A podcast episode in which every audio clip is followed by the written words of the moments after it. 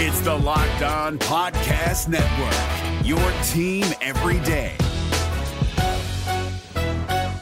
This Locked On podcast is brought to you by Home Chef. Now that the novelty of the new year has dwindled down, how are your resolutions coming? One of mine was to order less takeout, cook more at home, but I'll be honest, I haven't been consistent. That is until I found Home Chef. Home Chef provides fresh ingredients and chef designed recipes conveniently delivered to your doorstep to simplify the cooking experience and without robbing you of the joy of putting a dish together yourself. I'm pescatarian and they cater to a variety of dietary needs. I had this super refreshing ginger sesame salmon, a beautiful trout dish, and a super comforting shrimp and vegetable orzo dish, all of which took me less than 30 minutes to put together. For a limited time right now, Home Chef is offering all of our listeners 18 free meals plus free shipping on your first box and free dessert for life at homechef.com slash locked on. That's homechef.com slash locked on for 18 free meals and free dessert for life. Homechef.com slash locked on must be an active subscriber to receive free dessert.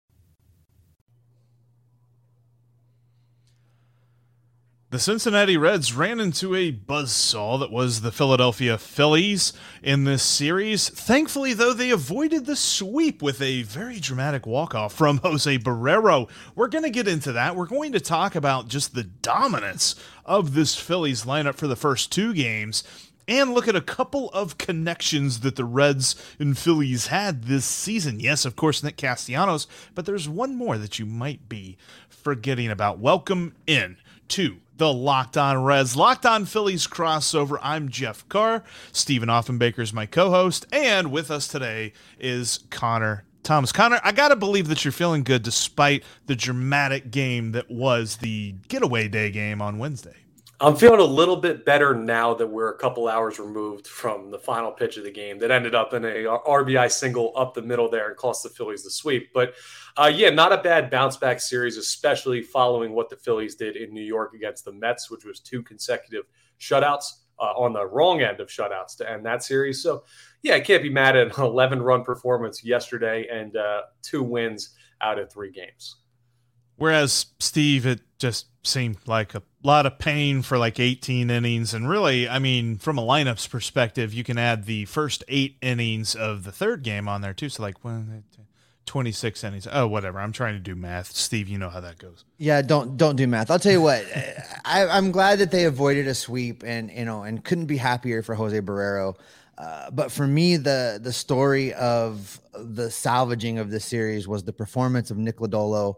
You know, he goes out and strikes out eight, I think, through seven innings, and then your boy Alexis Diaz comes in and slams the door for a two inning win. Basically, he gets the win in that game. Uh, but boy, it's it's so nice to see some good pitching from a red uniform. I mean, it's just not happening very often, and and this was definitely a bit of a treat. Yeah, so uh, let's let's jump into that because the Phillies lineup has been just a wagon recently. I mean, even coming into this series, and they showed why in the first two games. It, sure, the Reds didn't really throw the top flight starting pitchers at them. We're not reaching up the top shelf to get these guys, but at the same time, you still got to hit them. And the Phillies, good lord, thirty hits in the first two games, man. You you had to be feeling pretty good about that.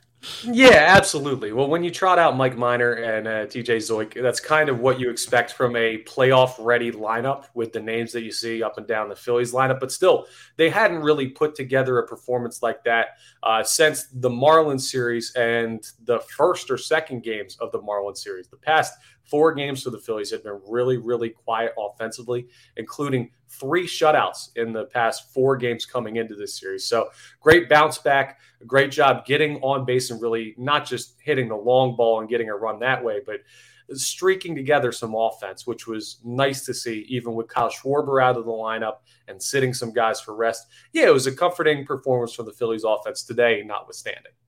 Kyle Schwarber, I think he's from somewhere around here, right? Hmm, he's yeah, he's Middletown. an Ohio guy.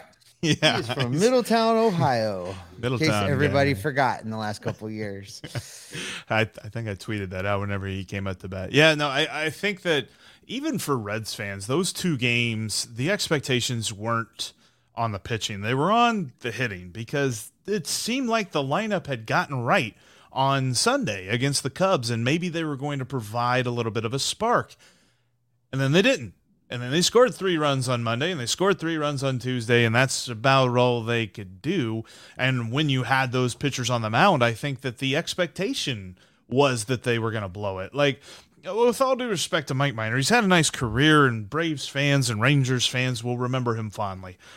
Reds fans will. It's very likely that if he were healthy for the entire season, he would challenge Eric Milton for the most home runs allowed in one season by a Cincinnati Red. I mean, I firmly believe that. And then TJ Zeuch is put into a situation where he's basically the get me from A to B. There's a couple of guys that are hurt that should be in the starting rotation. Uh, the Reds obviously traded away Castillo and Mahle, so they're not pitching for the Reds anytime soon, if at all. And then you have TJ Zeuch just coming up to fill in because they didn't want to start the clock of some other prospects who arguably may be ready for the major leagues, but ultimately I think the Reds want to wait at least until next year to start those clocks so Zeuch coming into this game was already kind of overmatched. We were hoping he would limit the walks, force more ground balls, but as David Bell said, well, you know, except for those couple of pitches he left over to the plate that the Phillies hit for home runs, he pitched okay. Yeah, he was so good outside of the four home runs he gave up, but uh, yeah, it's not a bad. You take like, out the hits he gave yeah. up, he was. That's like saying like, except for all my bills, I'd be rich. That's just not the way that it's not the way you can evaluate a performance, Jeff. We looked, we looked, you know, Connor. We looked at what the Phillies were bringing to the table. I looked at what the Reds rotation was was setting up to be. You didn't even have to watch these games. You could look at how this was just on paper before the series started and pretty much predict how this was going to go, and it it went that way because the first two starting pitchers were just so bad that I would have to think from a, a Phillies perspective, your lineup and your guys looked at this at, on paper just like I did and and knew, uh, hey, we have an opportunity to feast. Yeah, they certainly did, especially when you compare them to the pitching they saw before. So the pitching matchups of the Phillies this past week went uh, Max Scherzer, Jacob DeGrom, Chris Bassitt, and then you see Mike Minor, TJ Zeuch, and Nick Lodolo. So a little bit of a discrepancy in ability there, and that had to have made the ball look like a beach ball to them, uh, at least in the first two games of the series. So, so yeah, I, I think they had these circled when they came into the week of games. They were excited to get up there at the dish. I think like comparatively, if you worked a, a, desk job or something like that, that'd be like saying, well, we got town hall meeting, we got corporate meeting, we got board meeting, and then we have free lunch day, uh, food truck day, and uh, team yeah, building at Chili's. Yeah, yeah, team team building at Chili's day. Like, Pretty much. Yeah, I, I, and and Lodolo pitched amazing, and I tell you what, I, I do want to get into some Phillies pitching here in just a moment because we saw some really good pitching from the Phillies. But one other note, too, looking at this, just the way that the Phillies bullpen has transformed with David Robertson back in the home, guy that was a Philly in the, in uh, a couple of years ago, and now he's back and he looks completely different. The the biggest difference other than the lineup for me was the way that the bullpens pitched because the Phillies bullpen was just on fire. And even though they gave up the, the game on Wednesday even that was still like you know the Reds had to dink and dunk to get there. It wasn't as if it was egregious. No absolutely not. And that's Seranthony Dominguez who gave up that hit to lose the game today who's been incredible for the Phillies. Today's game was much more on the offense, not scoring a darn run than it was Seranthony Dominguez. But no, the uh, bullpen has been absolutely incredible. Give a lot of credit to Rob Thomson for handling that significantly better. I know we're going to get into that managerial change during this episode, but he one of the things he's done that's really helped is pretty solidified expectations, not necessarily roles, but a general frame for how he's going to handle the bullpen. And that's helped for the past two months, even. So they've been really good. The starting pitching has been really good. Something I want to run by you guys, though, because this is a point of contention for Philadelphia Phillies fans. And I'm interested in an outside perspective on it. You guys saw Noah Syndergaard on Friday, or what's that? Yeah, you saw him on Monday, if I'm Monday, keeping track Monday, of my days. Who knows what day it is anymore, right? We're at that point in the season. But he got hit around a little bit. He was pretty efficient. Eh, you could argue both ways as to how the performance went. What do you guys think of what you saw from Syndergaard from an opposing team's perspective?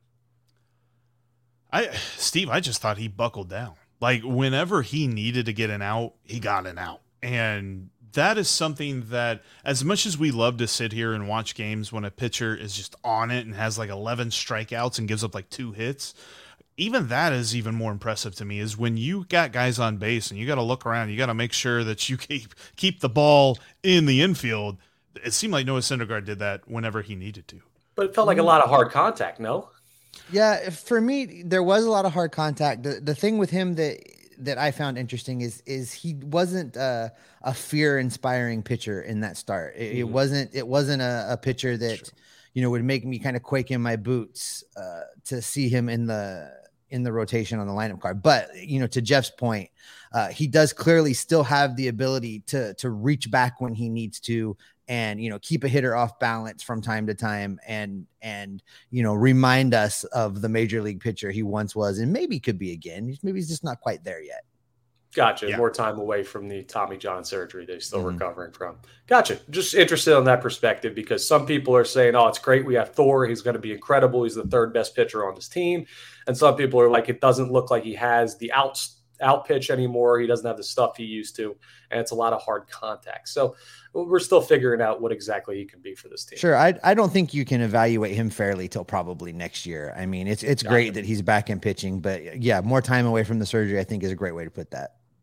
Fair yeah, what when I think of Thor, I, I, don't think of him in his old form. Like I think like if this is Thor, this is Thor Fat whenever Thor. he got a belly. That's what we we know. said it on the morning show that I'm on on Sports Talk Radio. We called him Fat Thor. That's what he is. Yeah like like maybe he's working the chains right now and maybe he's you know he's trying to get back in shape and get ready and uh, but but no no I, I I definitely think that this is a different Noah Syndergaard than what he used to be and I don't know that you'll see the old Noah Syndergaard but you'll see a different version of him. You'll see a, a different version of Thor but I tell you I was really impressed by Kyle Gibson, and, and, I was really impressed too by Ranger Suarez. And I want to get your takes on that here coming up in just a minute. But Steve, I know that uh, when it comes to with the way that the Reds have been struggling here recently, there's just something that we want to let everybody know. You know, uh, if you heard our last show, folks, uh, there was very, uh, very serious, very somber, uh, you know, ad campaign that's running right now about you know not drinking and driving. You need to uh, you know, basically drive sober or you're going to get pulled over. And and here's the bottom line. If you're out at Great American Ballpark right now, you know, to to really to really even be able to enjoy that baseball team a little bit right now in Cincinnati, you're getting blasted. I'm getting blasted. Jeff's getting blasted. God knows the pitchers are getting blasted. Everybody is getting blasted at Great American Ballpark. If you're going to do that, if you're going to drink, you need to drink responsibly. You need to make sure that you arrange to have a, a ride ahead of time, or you're just not driving at all. You need to hoof it home. Uh, give you time not only to to walk off all those beers it takes to get through a Cincinnati Red start, uh, but it'll help you decompress from the fact that they just gave up 17 home runs in a game. So you know, it's it's it's all tongue in cheek. It's all uh, you know a fun way to to talk about a very serious subject, Jeff. But you know, the bottom line is, you know, if you're going to go out and partake and enjoy, you know, the bad baseball in Cincinnati, the the improving baseball in Philadelphia, or if you're catching a great game in New York or LA, you know, you have to make sure that you're responsible and and you have that ride arranged. Yeah, it's very comparable to, you know, knocking a few back and watching a bad movie and just making fun of it. Well, this is, you know, bad baseball. So, same diff, drive sober, get pulled over. Thanks again for making Locked On Reds and Locked On Phillies your first listen of the day. We're free and available on all platforms, and we are part of the Locked On Podcast Network, your team every day. All right. So the pitching of this one, obviously, there was an element where the Phillies lineup dominated a Reds pitching staff that was overmatched. Conversely, there was a lot of good pitching from the Phillies in this series. Yes, the Reds lineup isn't necessarily one that's going to inspire fear in anybody's heart, and there's a huge reason why they're not in any sort of contention whatsoever is they just have been very inconsistent on the hitting side of things all year long. But then Kyle Gibson and um, Ranger Suarez just absolutely pitched phenomenally in this series. Yeah, they certainly did. Uh, Kyle Gibson last night, 11 strikeouts in that game. Zack Wheeler hasn't done it this year. Aaron Nola hasn't done it this year. You could have argued that both of those guys should have been all stars. They've both capped out at 10. The only guy who's got more for the Phillies in a game this year is Zach Eflin with 12, which is ridiculous. And he, he did it against, believe it or not, the Dodgers back in May. But it was a great performance by Kyle Gibson. He kind of has that zone he can get into where the slider is working, where it's a great major league out pitch for him. So he was incredible. And Ranger Suarez just outdueled Max Scherzer earlier in the series with the Mets, his previous start. So, two great starts back to back by Ranger Suarez. One ended up going his way with the Phillies beating the Mets in extras, and this one losing on a walk off uh, by hand of his bullpen. So, you know, that's the way baseball goes sometimes, but very encouraging work by them. And we're at the point where if the Phillies make the playoffs, they're going to be most likely in that three game wild card series with somebody. It's going to be hard to determine who's that third starter for this team because Gibson and Suarez have both been so good as of late. They continue to be hot, and if they stay this hot, it'll be hard to keep the Phillies out of the playoffs. You know, I got a I got a question for you, and I know Jeff's gonna want to tie in, you know, a, a, Reds connection here in a minute. And you know, you look at that pitching; the pitching is improving, the team is improving. You, you're talking now about them potentially making the playoffs, and on the Reds television broadcast, you know, they talked several times about how this team is performing so much better under your interim manager than it did early on in the season when you had Joe Girardi running the team what do you point to as the turnaround here? Is it just was it timing? Was it is it the manager that much better? I mean, what's going on in Philadelphia?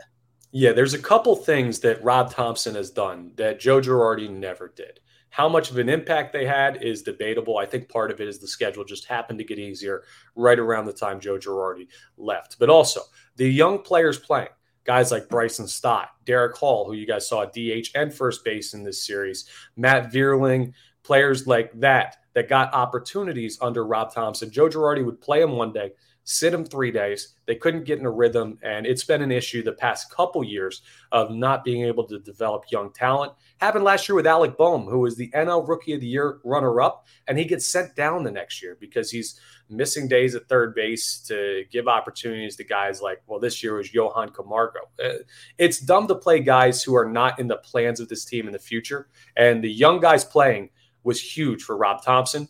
Very framed roles we talked about already with the bullpen was another thing. And the biggest thing we've heard is communication. They said Joe Girardi talked to like nobody in the clubhouse, the players. Nick Castellanos had a comment about two months into the season that said maybe he's had two conversations with Joe Girardi since he's been here. So that's very damning. Maybe it's because Rob Thomson's Canadian and he's just that much more friendly and easier to talk to. I don't know if it's that simple, but those are the three biggest differences that I've heard from being around the team. And they've turned into, well, you see the dividends based on the record. Yeah, and it's interesting that you said that. It's like we have the same mind because I think that that's an important thing, whether you're a contending team or not, is realizing who's going to be a part of the future of this team. And that's something that really the Reds almost begrudgingly accepted after a terrible first month. Like the first month of the season really sunk this team as much as Steve and I wanted to hold on to hope that they were even going to touch the over, let alone be a wild card team or be 500 or something like that.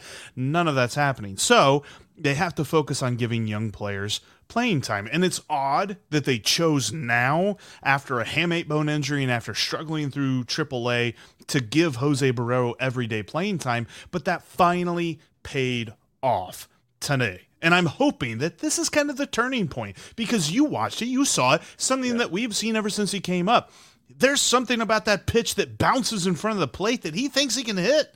I, I, don't know why. He swings it every time, but he finally laid off of one from Seranthony Dominguez. I mean, it bounced in the left hand batter's box for the love of God. He, he, like even offered at it halfway, but then he hits it. Then he gets not that pitch, but then he gets a hit and he gets that confidence up. And I think that that's huge because if you play those young guys and get their confidence up, like an Alec Bohm, who is having a pretty nice bounce back season, or Bryson Stott, who ever since getting that call back up has been phenomenal.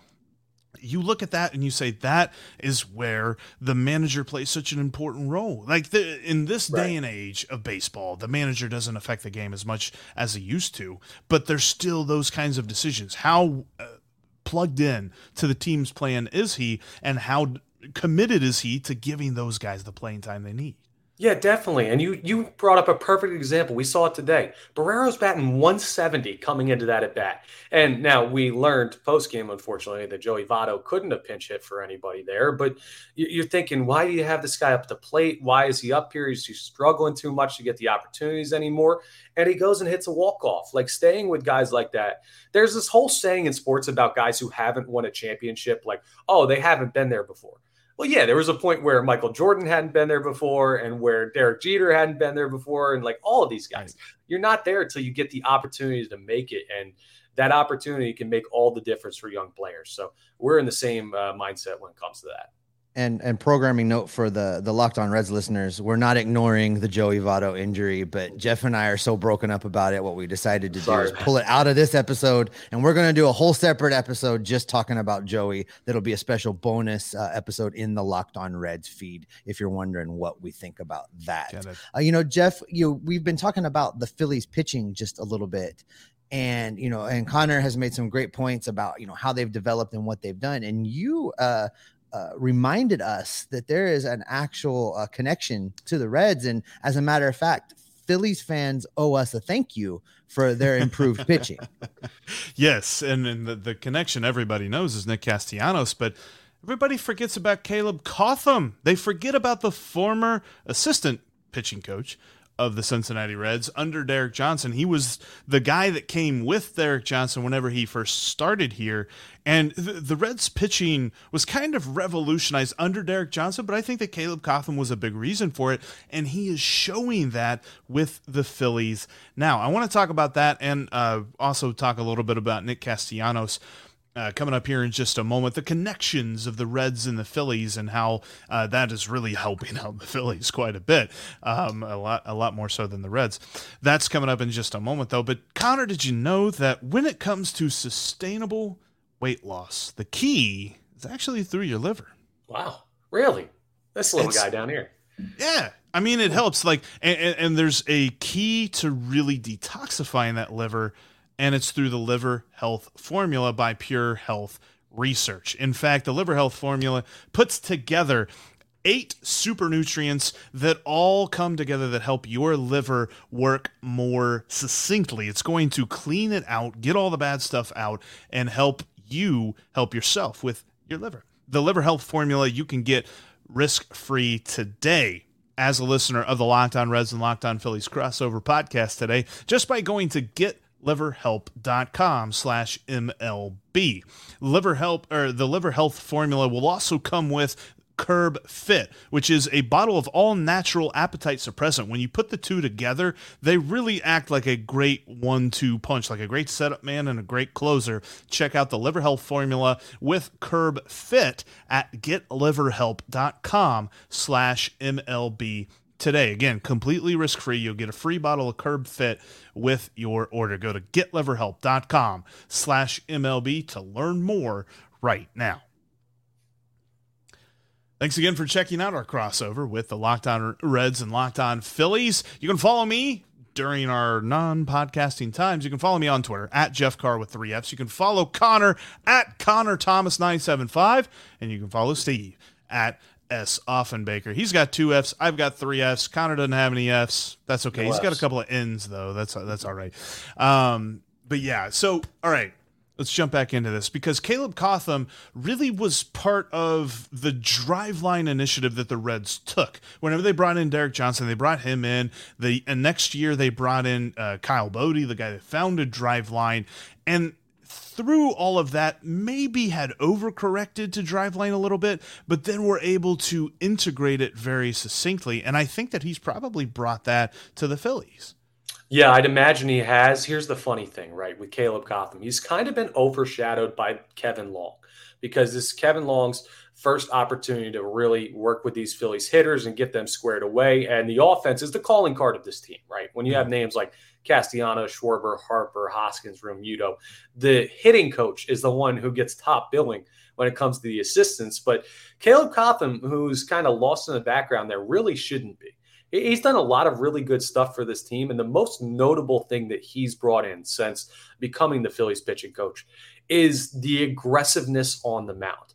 Uh, you'll just look at Aaron Nola and the difference he's made. Aaron Nola had a really rough year last year and much improved year this year because of attacking the strike zone. And you saw it with Noah Syndergaard on Monday. You saw it for sure with Kyle Gibson and 11 strikeouts yesterday. And Suarez today, there's a lot less waste of pitches. It's more yeah. ambush pitching of a style. And it's something you haven't seen from Phillies pitchers, especially in the bullpen as well, over the past couple seasons. So uh, it's subtler differences But if you know where to look, you can see the change in philosophy that Caleb Cotham has clearly brought to this team. And it's making a difference both with the starters and the relievers. Yeah, I, I look at especially eh, just because it's fresh on my mind, the way that Ranger Suarez pitched today, like he didn't get the strikeout totals that Kyle Gibson had, but he was putting the pressure on. I mean, he was facing a suboptimal lineup for the Cincinnati Reds, and he knew it. He wasn't going to dance around the zone. He wasn't going to complicate matters for himself. Sure, he had a few walks, but overall, he kept the pressure on the Reds to get a hit when he knew that there were a lot of guys in this lineup that if they got a hit, that might be the only hit that they got for the day and I, I definitely saw that pitch efficiency from everybody that the uh, that the Phillies toted out there, including was it that wasn't Jimmy Nelson. It was just who was the guy that Nick they Nelson took? was Nick, Nick Nelson. Yeah, yeah. yeah, When when you saw him come out, he was the first guy that the Phillies ran out there whose ERA made you think like, could the Reds hit him? Nah, the Reds are down by eight. It doesn't really matter if they hit them. they did get a run off him though. Uh, the only did, problem was you guys had a position player pitching at the time, so uh, that game was pretty much uh, hey, pretty much hey, done. That is bullpen superstar Alejo Lopez you're talking about there. he's got he's got a minor league appearance to his name too, so apparently yeah. he's not new to this. But uh, but no, you're absolutely right. And the funny thing, the genius behind that approach of attacking hitters in baseball, at least this year, right? You could argue that every lineup in baseball is a subpar lineup when you look at averages and what you think of like a great major league hitter there aren't that many guys floating around hitting 310, 320 anymore. The great hitters are hitting 270, 280. So attacking the strike zone and not giving up walks is more of a premium than it's ever been. How did the Phillies lose the game today? A ninth inning walk that sets up the run that ends up being the game winner. So, yeah, it, the approach means a lot pitching wise in today's game. And Caleb Cotham has done a great job of instituting that in Philadelphia. Yeah, that's something too, Steve, that when I look at not necessarily Zeuch and Minor, I mean, those guys are what they are. But Nick Lodolo today was just on fire. Listen, I'm going to go back and watch that start again just because he was so good. You know, he continues to elevate what he's doing every time out. And, and, you know, you and I talked about this way back in start number one, Jeff. In start number one, Nick Lodolo comes out clearly nervous, clearly caught up in the moment, clearly being fueled by adrenaline, and, and doesn't have a great performance. Performance, and all he's done said to them is get better every single time he sets foot on the mound. And we saw that again in this start yesterday, and and his you know seven innings of shutout baseball, striking out eight and continuing to show, I think, all of us that he will be the Reds' number one in the rotation opening day next season, and everybody else is just going to have to fall in line. He definitely pitched to me. And then Alexis Diaz, man, I just, I continue to become more and more a fan of him every time he pitches. There's something about that fastball, that slider, and that swagger that that dude has. I mean, 17 pitches in two innings, and he still got three strikeouts. Like he was on it. I know that the his last appearance there were a couple of days in between appearances for him, and so he he didn't necessarily limp through it, but he did give up a couple of base runners. But in this one, it was just like everything that we had seen from the first two games had shown me that Reds pitching was overmatched in the series for one day, for one game. They proved the opposite. Yeah, and those were high leverage in- uh, innings from Diaz. They were great there to throw that spot and against a sure, pretty much a sure in my mind, playoff team. And it, the lineup is for oh, sure playoff caliber, is impressive.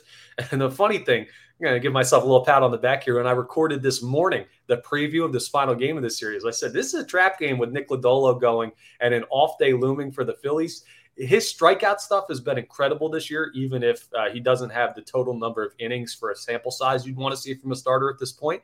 And it could be one of those overmatched games with a, a, tough lefty who looks like he's got some good stuff.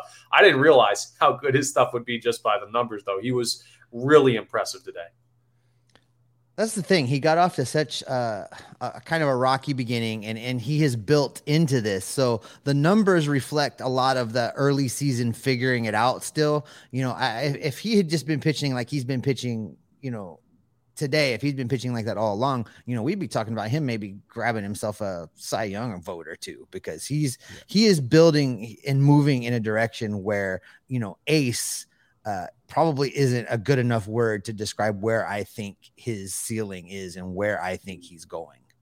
And you touched and you touched on something, Connor, and I want to close with this is that looking at the playoff standings right now, Phillies are in the second wild card spot. They're a game ahead of San Diego. San Diego is a game ahead of Milwaukee. So you got those three teams that are right there that are going to be competing for the rest of the season. I don't necessarily think, I mean, uh, the Giants might creep up, but I don't think they will just because there's been some sort of dark cloud over them all year long. And they didn't make a big move at the trade deadline or anything like that. So I think it's going to be those three teams. It's really just whoever loses the NL Central is going to be fighting with because the the Cardinals and the Brewers are neck and neck all year long, especially for the rest of the season. But I do think that the Phillies are going to be one of those three teams because the moves they made at the deadline solidified what they had. And it, uh, you know, I don't necessarily think it all hinges on Brandon Marsh, but I think he'll be back soon enough that his absence won't be that big of a deal. Yeah, and it's lucky that that turned out to just be a bone bruise with no structural damage. They think they're still getting a second opinion on that to make sure, but it looks like he may have a minor injured list stint, but I'd imagine it'll be 15 day IL and be back. No, it's nice, and they do look like a potential playoff team, uh, very much leaning that way. It's funny. I wrote an article. Uh, we're doing this for you guys on Locked On Reds. We're going to try and do this uh, in your honor but we need to win the NL Central pretty much when you're looking at how the Phillies stack up. If they beat the Cardinals and Brewers in record, they're in. So it's almost like, hey, throw the NL East out. Don't worry about the Braves who are great, the Mets who are outstanding. Win the NL Central. We're honorary NL Central members. And if we can finish ahead of the Cardinals and the Brewers, there's playoffs for the first time in a decade. So if we do, we will share part of the NL Central title with you guys on Locked On Reds. Fair enough? Well, well, God knows nobody in the NL Central wants to win the NL Central, so it's it's all yours. Yeah, I, I I think what I'm hearing is that Phillies fans should be Reds fans the rest of the way, except for there there are a couple of games that the Reds and the Phillies play in Philadelphia. But yeah, I um I, I'm with you. I think that it's really just whoever wins the NL Central is going to make the playoffs. I don't think I don't look at San Diego, Atlanta, Philadelphia and think that one of the Cardinals or the Brewers aren't even necessarily better than any of those teams, let alone better than the Dodgers or the Mets. So I think it's going to be interesting to see how that all plays out. But I'm calling it. I'm saying the Phillies make the playoffs. Hope you're right. that you're happy to hear that.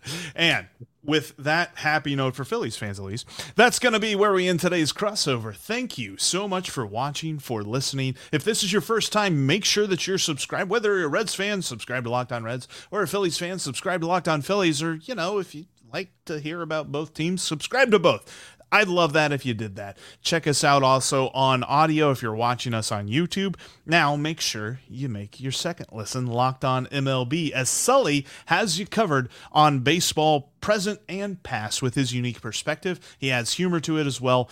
Sully's got you covered every single day on Locked On MLB. It's just like Locked On Reds and Locked On Phillies, free and available on all platforms.